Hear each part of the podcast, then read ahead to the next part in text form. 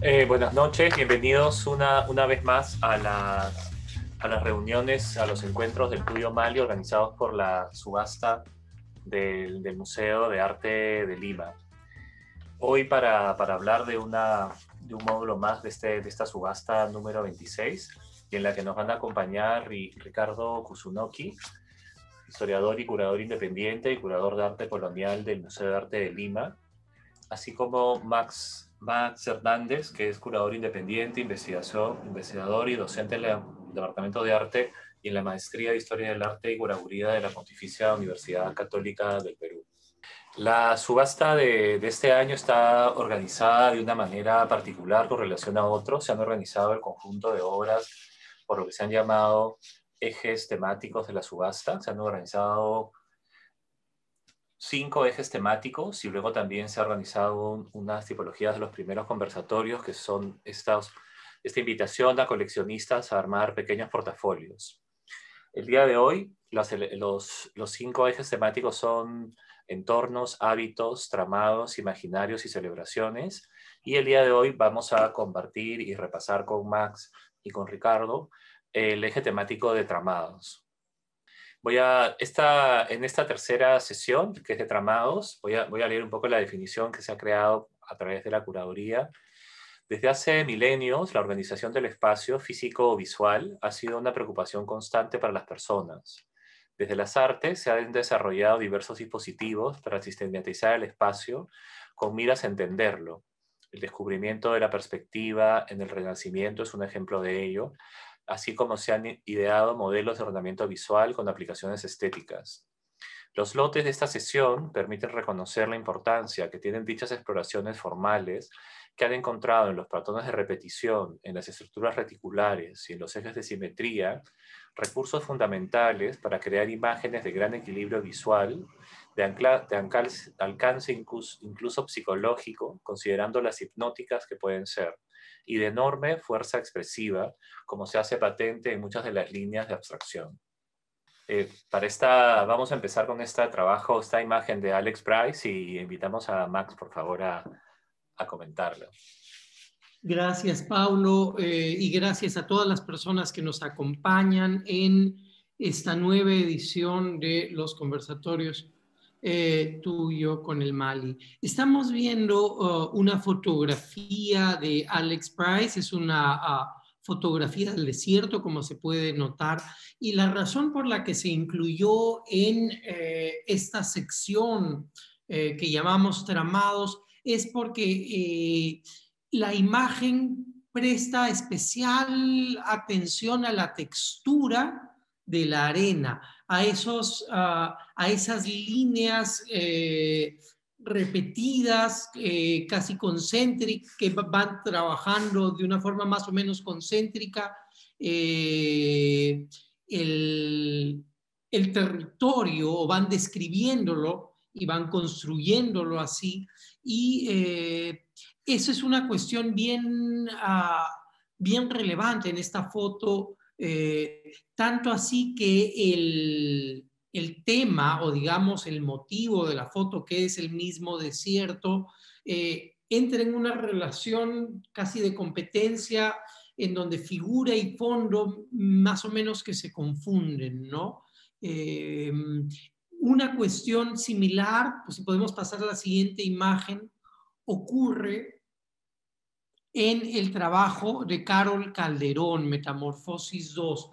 Eh, eh, tanto Alex Bryce como Carol Calderón están trabajando eh, un tipo de paisaje desértico. En el caso de Carol, ella está trabajando este, estos entornos híbridos que son espacios más o menos naturales. El referente son las dunas de Ventanilla, pero además más o menos industriales. También la zona industrial. Entonces hay ese espacio desértico eh, y hay esta atención especial por la, por la textura que eh, en el caso de Carol se hace patente por la técnica que ella emplea. Es un dibujo eh, con tiza pit y carbón y sobre él hay una serie de mallas metálicas recortadas y superpuestas que crean una suerte de topografía que dialoga con el paisaje que ella ha retratado. Entonces hay, una, hay un efecto óptico ligado a la trama y la distorsión que genera, por eso la imagen se ve un poco borrosa, por la fotografía no puede captar esa vibración y además hay esa volumetría de mallas superpuestas, ¿no? Y si retrocedemos a la de Alex Bryce, por favor, eh, si retrocedemos a esta, a esta imagen, noten la textura de, eh, de la arena, esas líneas de la arena. Podríamos establecer una suerte de correlato con la vibración que produce la malla en el trabajo de Carol Calderón. Y volvemos a lo de Carol, por favor. ¿Ven? Ese, ese tipo de efectos. Entonces hay un diálogo, a pesar de que son trabajos radicalmente distintos, hay un diálogo muy interesante que se produce eh, entre, entre ambos. Em, Ricardo, por favor. Sí, eh, bueno, gracias Pablo, gracias Max y gracias a todos los que están viéndonos. Eh, yo, yo, ahorita recordaba el, eh, la idea que presentaste al inicio, Pablo, que es que esta subasta tiene una, una forma distinta de eh, mostrar y de presentar y de, concebir los ejes o, los, o las secciones de la subasta, perdón, de la, la redundancia. Y, y, quizá esa, esa manera de pensar en, en, en, conceptos un poco amplios lo que ha permitido es que se puedan no solo incluir piezas de artistas que generalmente no están en una subasta o, no son artistas que hayan sido tan conocidos, como obras eh, de artistas conocidos, pero que se relacionan con aspectos de su carrera no tan eh, difundidos. Y creo que este es el caso. Es una obra de Leslie Lee, pintada en 1970, eh, y a Leslie Lee usualmente lo relacionamos con, con la figuración, ¿no? Este, este boom de la figuración de los años 80. Em, en realidad la carrera de, de, Lee es mucho más amplia. Él también tuvo una, un papel importante en la, en la promoción cultural, fue director de la Escuela Nacional de Bellas Artes. Pero eh, como señala Augusto del Valle, que escribió una reseña muy bonita, eh, una nota muy bonita a propósito de la muerte de, de Leslie en, 1900, en el 2014, perdón, eh, Leslie tiene una carrera muy compleja, eh, que también está vinculada con el mundo de la poesía. De hecho, los, sus inicios estuvieron bastante relacionados con, con, el grupo de poetas de fines de la década del, 50. Y eh, uno de esos momentos importantes es este interés eh, por, por, la geometría y por, y por los efectos cinéticos, ¿no? que se pusieron tan de moda a lo largo de la década de 1960. Y esta es una pieza, por eso, muy rara y muy especial, es muy especial también porque, eh, más allá incluso del, del, del, evidente efecto cinético que está buscando el artista, que es esta especie de trama eh, que parece a veces tener volumen, parece, parece a veces ser sencillamente eh, una, una, serie de líneas ondulantes que se entrecruzan, es el título que le puso a la obra, ¿no? que es Tela Pintada, que creo que ahí, como, como lo señala Max en, en, el texto del catálogo, hay un concepto muy interesante ahí, que es esta idea de, eh, de la, la, manera como describe la propia materialidad del objeto y también cómo relaciona su trabajo directamente con, eh, con un ámbito que, que, es completamente distinto, como el diseño textil. Es súper interesante, además que es una tela maravillosa, de verdad. Sí, ahora, y, pensando justamente en eso que estaba comentando Ricardo, pasamos a este, a este lote de, piezas fantásticas desarrolladas por la Asociación de Artesanas Pari Awin de la comunidad nativa Callería, Nucayali. Por muchos años, este, este, este tipo de diseño textil que se llama Isconagua fue considerado perdido, o digamos, podríamos decir como no producido suficientemente y, y, perdido de alguna manera para la historia, ¿no? pero sobre todo desde, desde que en los años, fines de los años 50 y principios de los 60, el contacto con una especie de mundo más moderno un poco corrió el riesgo de diluir ciertas prácticas, pero sin embargo hay una comunidad de ancianos y ancianas que han decidido legar este conocimiento que tenían de alguna manera en la memoria, en su memoria del cuerpo, en su memoria territorial, y han creado esta, esta asociación de mujeres jóvenes que se llama la Asociación de Artesanas Pari a, a. Hoy estas telas son un poco, un poco la memoria de esa tradición y la garantía de una continuidad.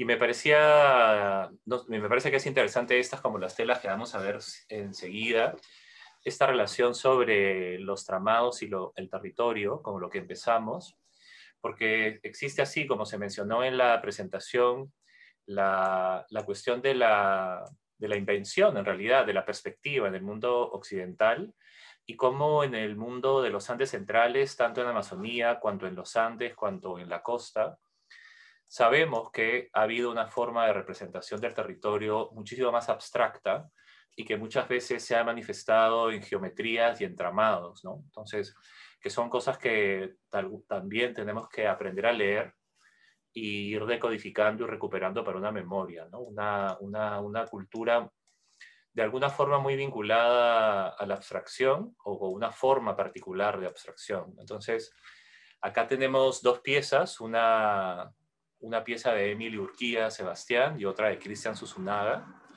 La primera es una, es una pieza que trabaja a partir de la, del conocimiento tradicional del pueblo Yine, que son comunidades que trabajan territorios en Cusco, Loreto, Madre de Dios, es una comunidad extendida.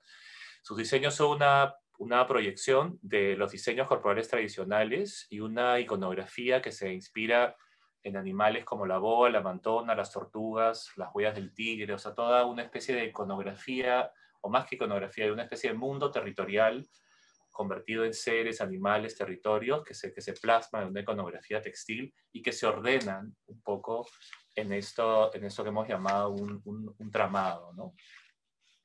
Ella se traslada en el 2001 a Madre de Dios y actualmente es presidenta de una asociación de artesanos que se llama Mascoyine en la comunidad nativa Monte Salvado. ¿no? Por otro lado, en una coordenada geográfica completamente distinta, Cristian Susunaga, que es, digamos, de origen peruano, nació en Barcelona y ahora instalado en, Londres, es un diseñador de, de, de, digamos, de una especie de alcance, si se quiere, muy internacional y que un poco a partir de la pandemia se, vincula con la comunidad, con el colectivo de chipivas muralistas de la comunidad de Cantagallo, y, inicia él mismo un trabajo de aproximación a la cuestión del, del Kené, que luego él incorpora a su trabajo. Y este es una, una, uno de esos primeros trabajos de aproximación y de vínculo con esta comunidad de colectivos y pibas muralistas, que es esta, esta tela, este cubrecama, que en realidad si uno se fija, hemos, hemos enfocado bien los detalles justamente del bordado de esas, de esas pequeñas esos bordados, esos maravillosos casi universos, digamos, con los códigos del Kene que eh, las, el grupo que ahora componen Rosa Magín, Milka Franco, Fidelia Franco, Karin Cairuma, Lucía Flores, Dimbla García y Zoila Mainas, han establecido en este, en este vínculo y en este vínculo además hoy en día a, a distancia. ¿no? Y bueno, esta relación con la geometría, yo ahora hablo con una deformación de arquitecto, eh, queríamos empezar este, esta segunda sección con, esta es una foto de un arquitecto emblemático en el Perú, del modernismo peruano, es un arquitecto suizo, Teodoro Kron, que está junto a un textil wari, muy probablemente, o algo que quería mucho, parte de una colección, es una foto del archivo Kron, eh, que ahora está en, Suiza. Y, y, nada, solo quería señalar esto, van a ver la vinculación con la siguiente obra, pero sobre todo porque en el imaginario de artistas y arquitectos, esa textilería geométrica, esa textilería tramada que, puede tanto representar el territorio cuanto dar pistas de organización del territorio. ¿no? Son unas geometrías que representan y organizan, digamos, las formas, los territorios, las geometrías. Ha, estado mucho en el imaginario fascinante de artistas, arquitectos de la costa, de, todo, el, de todo el Perú. ¿no? Y, y me parecía que esta era una foto que podía representar eso y así como lo hace la obra de la que nos va a hablar Max a continuación. Estamos viendo una pieza de Yosu Aramburu. Eh, Yosu Aramburu se ha basado en esta fotografía de Teodoro Kron, de la que nos hablaba Paulo. Y Paulo ha señalado una cuestión que me parece especialmente relevante para pensar en lo que está pasando en esta imagen. Él ha hablado de la relación entre estas eh, formas eh, geométricas, estos patrones y el territorio. Y quiero hacer un salto súper interesante entre Wari, un salto del territorio y del tiempo, de tres tiempos. Uno, el tiempo precolombino, vía Wari. Dos, eh, el periodo eh, moderno, el modernismo en, en, Lima, vía la arquitectura de Teodoro Cron. Y tres, el periodo contemporáneo vía Yosu Aramburu, que eh, retrata esta fotografía. No retrata Teodoro Cron, retrata una fotografía de Teodoro Cron junto a, una, a un textil Wari que, eh, como decía Pablo, le era importante, probablemente parte de una parte de su colección, él coleccionaba textiles.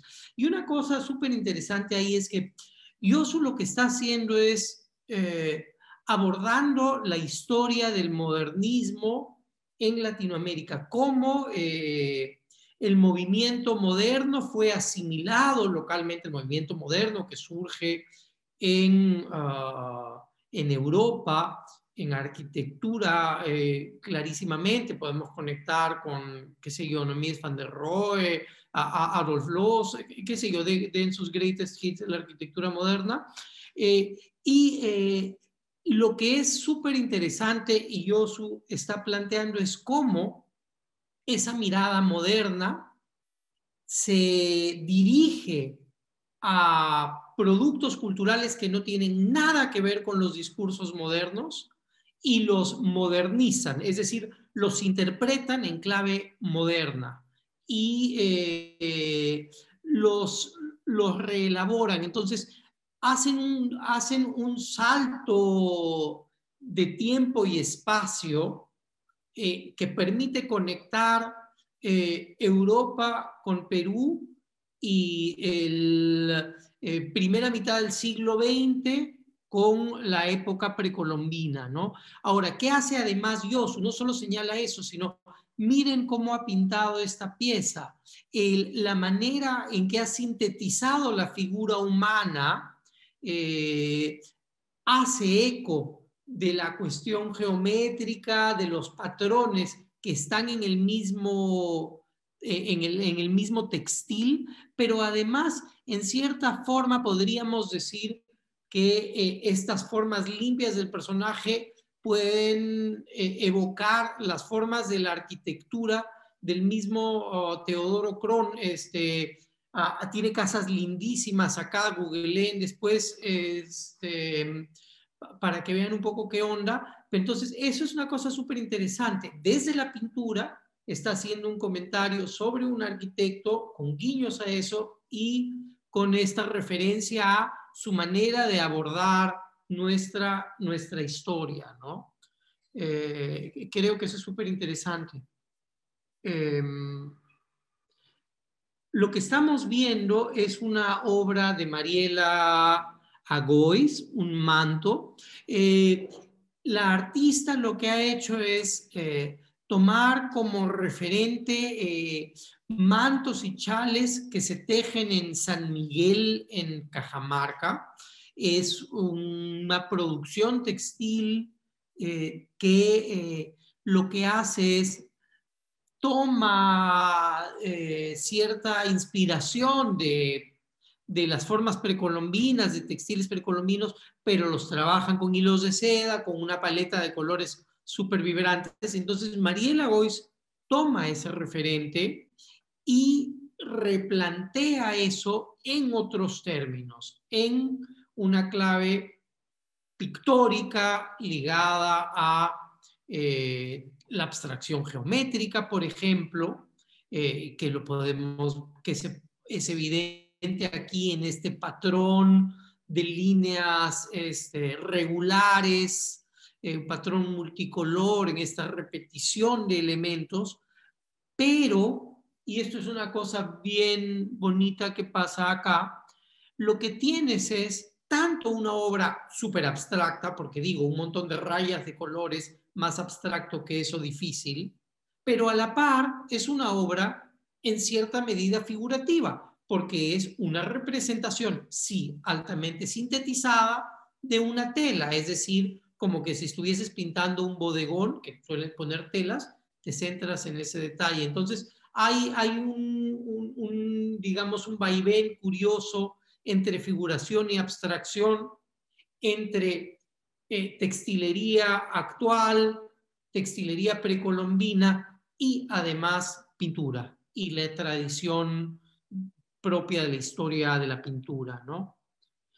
En eh, la obra que sigue, que es una pieza de Armando Williams, ah, pasa algo ah, similar. Similar me refiero a este vaivén de, referencias que se ponen en, en, juego en la obra, ¿no? Tenemos una serie de líneas sinuosas multicolor, líneas o, que, que, ondulan, que cubren más o menos todo el, el, formato del cuadro, pero eh, estas piezas, por un lado, pueden entenderse como una síntesis de la vegetación, de raíces, de lianas, de enredaderas, pueden también ser una representación de hilos, de pitas, de cuerdas, nudos, un tejido desarmado o un tejido que aún no es, por ejemplo, pero también, dado que se trata de una pintura, son trazos, son líneas propias del acto de pintar. Coges tu brocha y llevas la mano de un lado a otro. Digamos una suerte de garabato hecho con pincel en vez de con lapicero mientras hablas por teléfono, o como se hacía cuando hablabas por teléfono, ¿no? Ahora es otra época.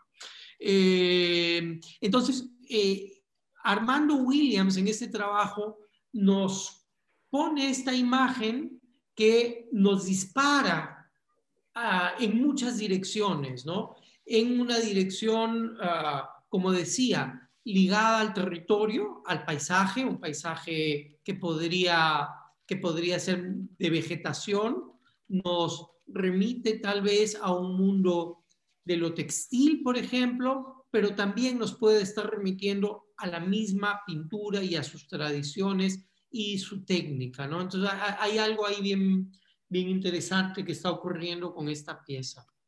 Ah, y, el tamshi, dependiendo de las comunidades, se usa tanto para hacer canastas, esas lianas, cuanto para hacer techos.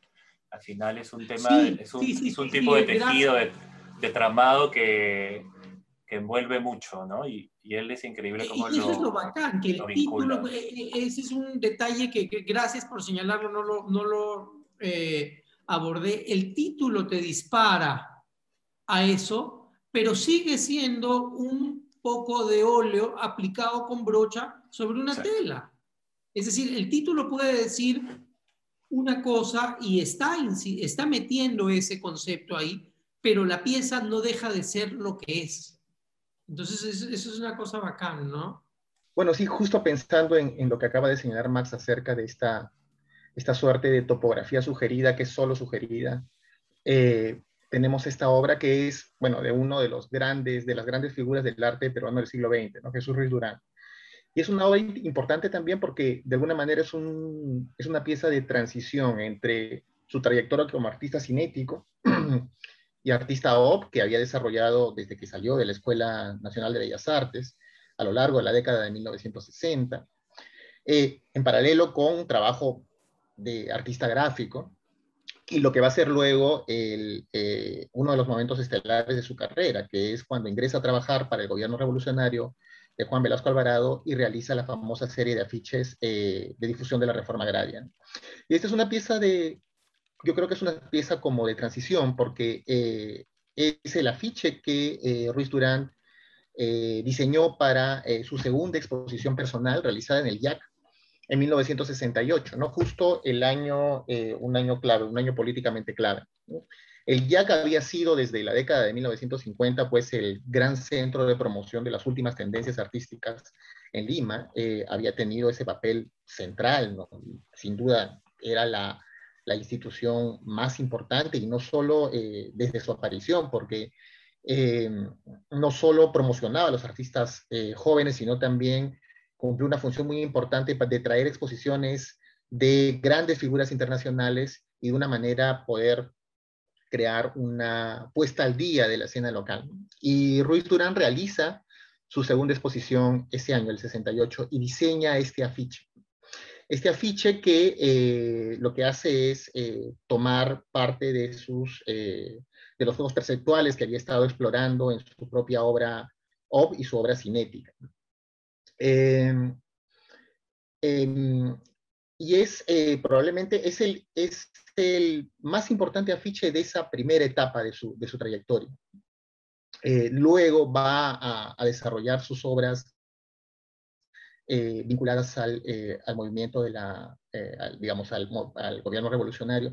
Pero también creo que pensar en este tipo de objetos en la subasta, por ejemplo, nos hace volver la mirada a un campo en cierta medida poco explorado, que es el, el, ámbito de la gráfica, ¿no? que es, una, es un tema central para pensar la cultura visual del siglo XX peruano, y del que por lo menos hasta ahora solo conocemos páginas sueltas y tenemos como eh, figuras aisladas de algo que en realidad se debería pensar como un eje central dentro de, eh, de la forma como se difunden las grandes tendencias estéticas entre un público verdaderamente amplio, ¿no? porque de alguna manera cuando pensamos en el arte y pensamos en grandes figuras como, no sé, eh, en este caso Ruiz Durán creo que es una figura también clave porque logra eh, unir esos dos aspectos tan distintos, ¿no? que es el ámbito del arte, que creo que es más llamado culto, digamos, el, eh, el arte como campo estético autónomo, por decirlo de alguna manera, y este gran,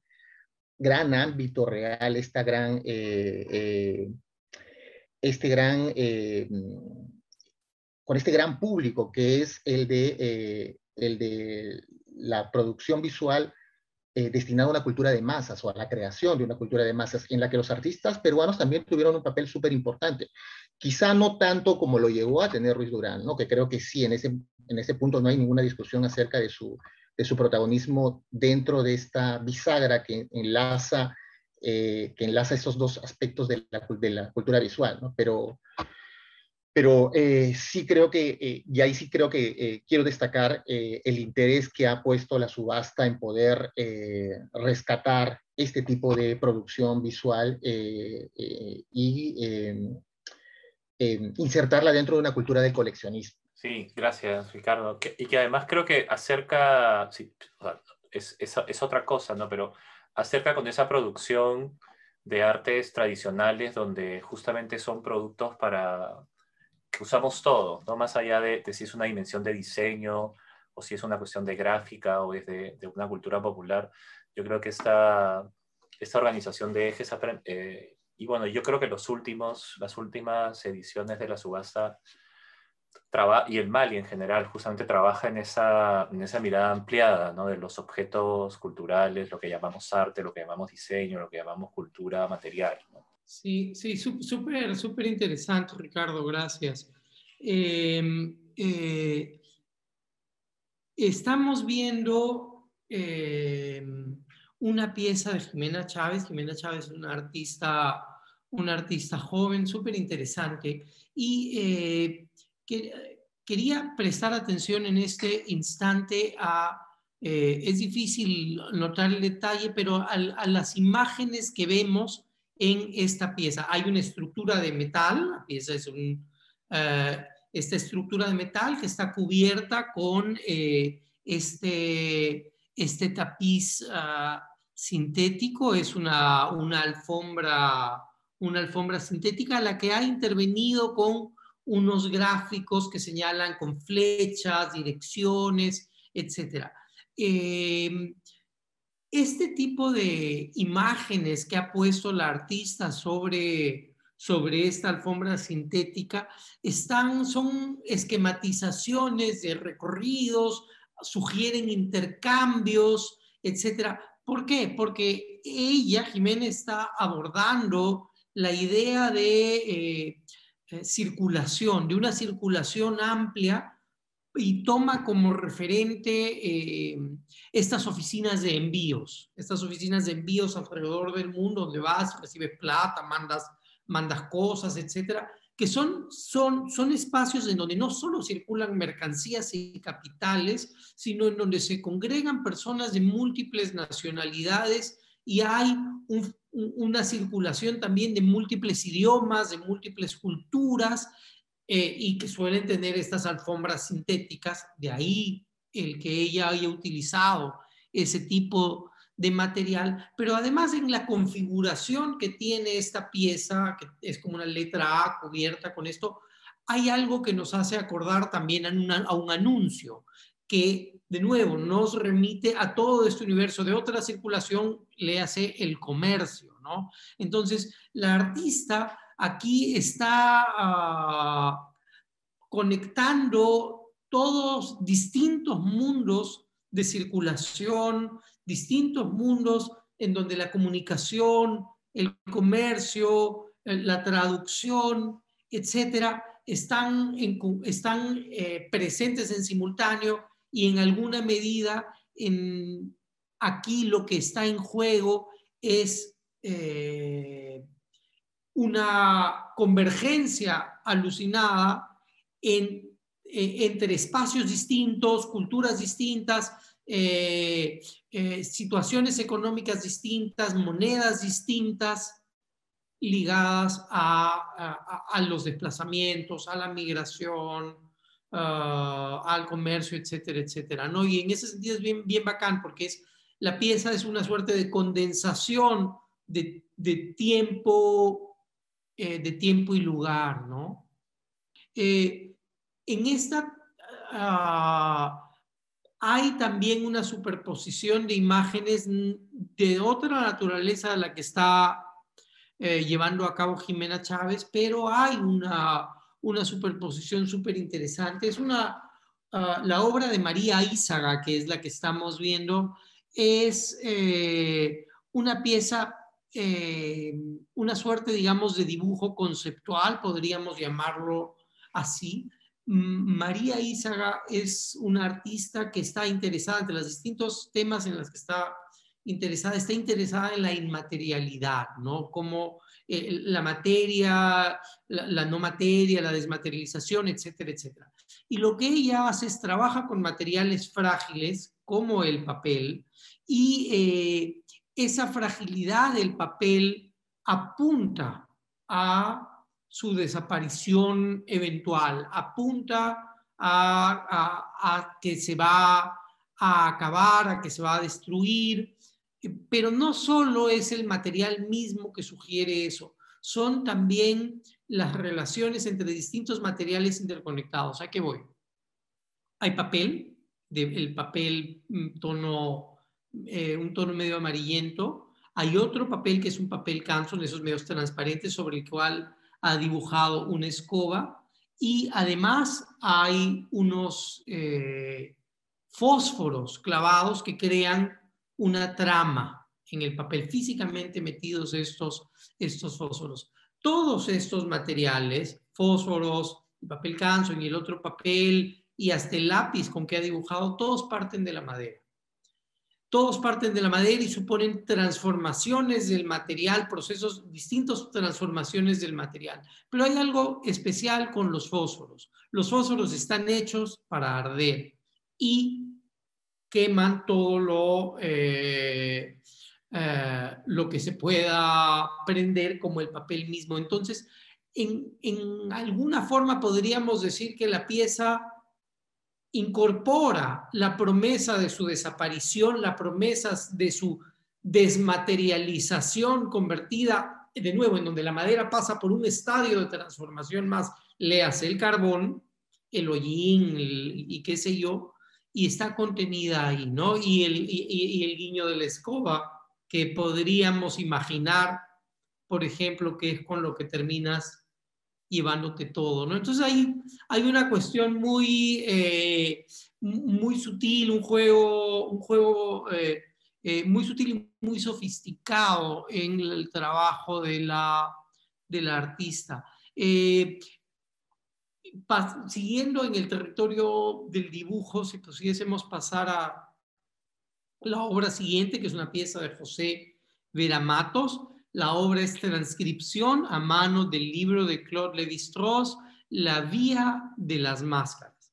¿Qué es lo que hace José Vera Matos? José transcribe el libro, es decir, ahí tienes un libro como que coges y como hacían los antiguos copistas en la Edad Media, obviamente pre-Gutenberg y compañía, eh, copiaban a mano. Entonces hay un copiar a mano, hay un acto premoderno de producción, pero que está en este caso transcribiendo una obra de un pensador moderno súper importante, el, antropólogo estructuralista Levi-Strauss, y con además lo que transcribe es este libro, La Vía de las Máscaras, en donde Levi Strauss aborda la noción de estilo, analiza máscaras de este, eh, mm, distintas naciones este, eh, norteamericanas, o sea, nativos norteamericanos.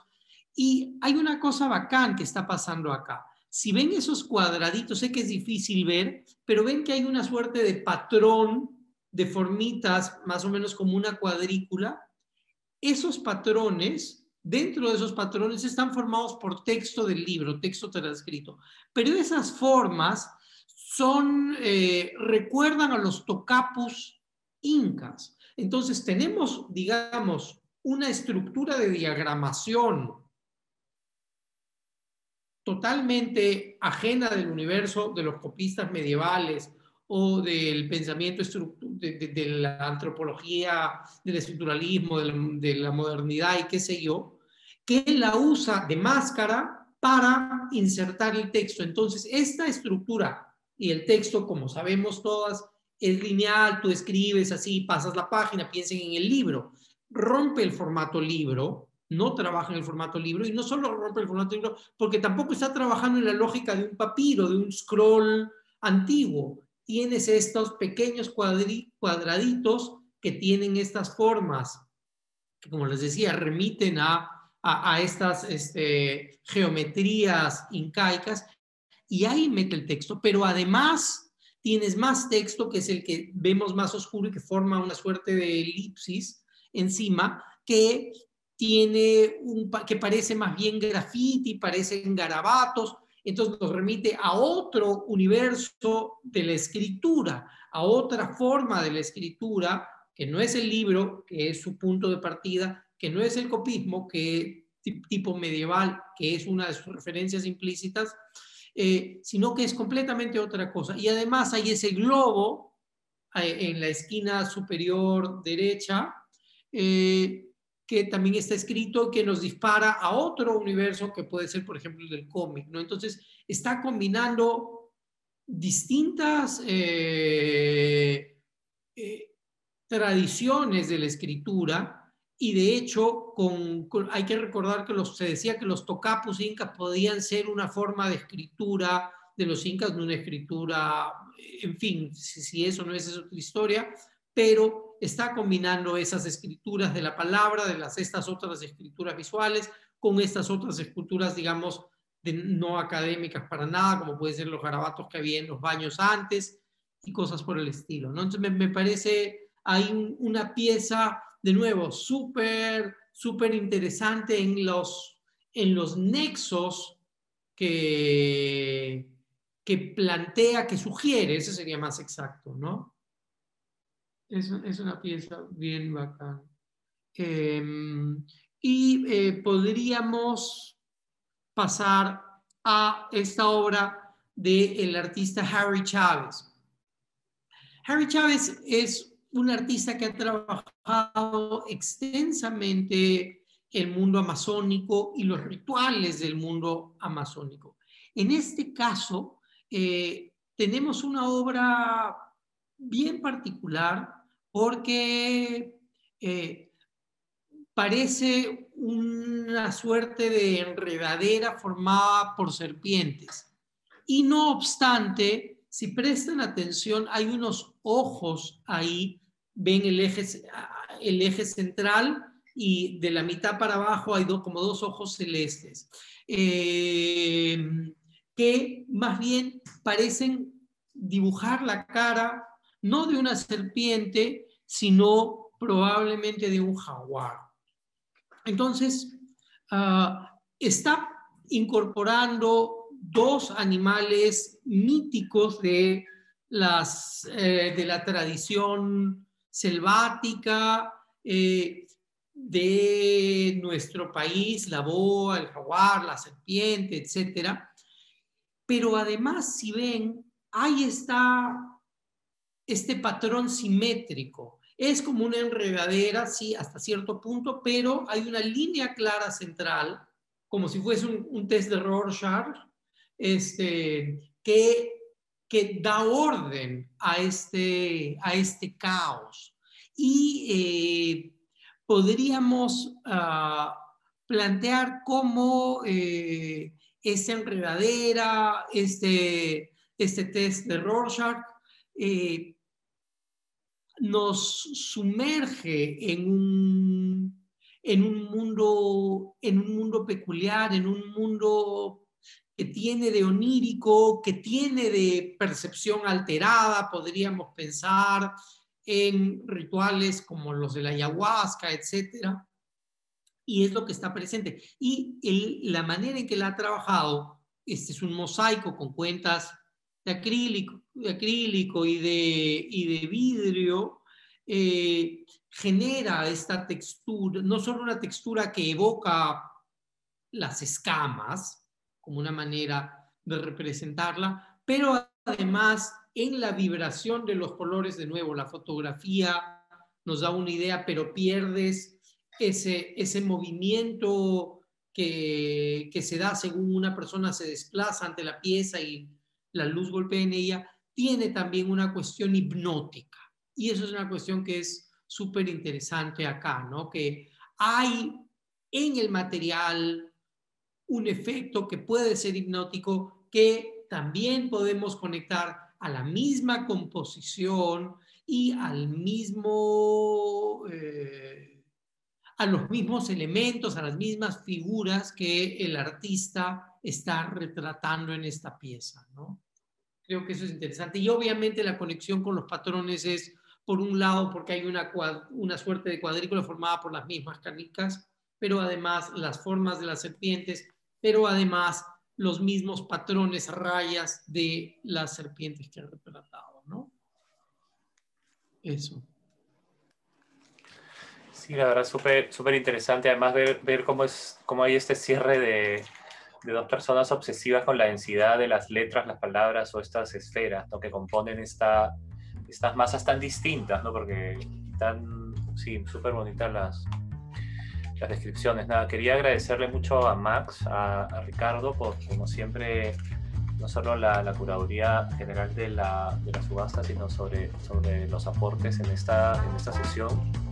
Creo que ha sido un recorrido a través del eje de tramados, de, de situaciones muy locales, muy diversas, muy territoriales y que hemos hablado, digamos, de cierto hemos, hablado de las de la serpiente en algún momento en el territorio, en, unas prácticas tradicionales y, vuelve a aparecer de una manera más figurativa, pero como bien decías, tramada por esta estructura de las pieles y de la propia pieza. ¿no?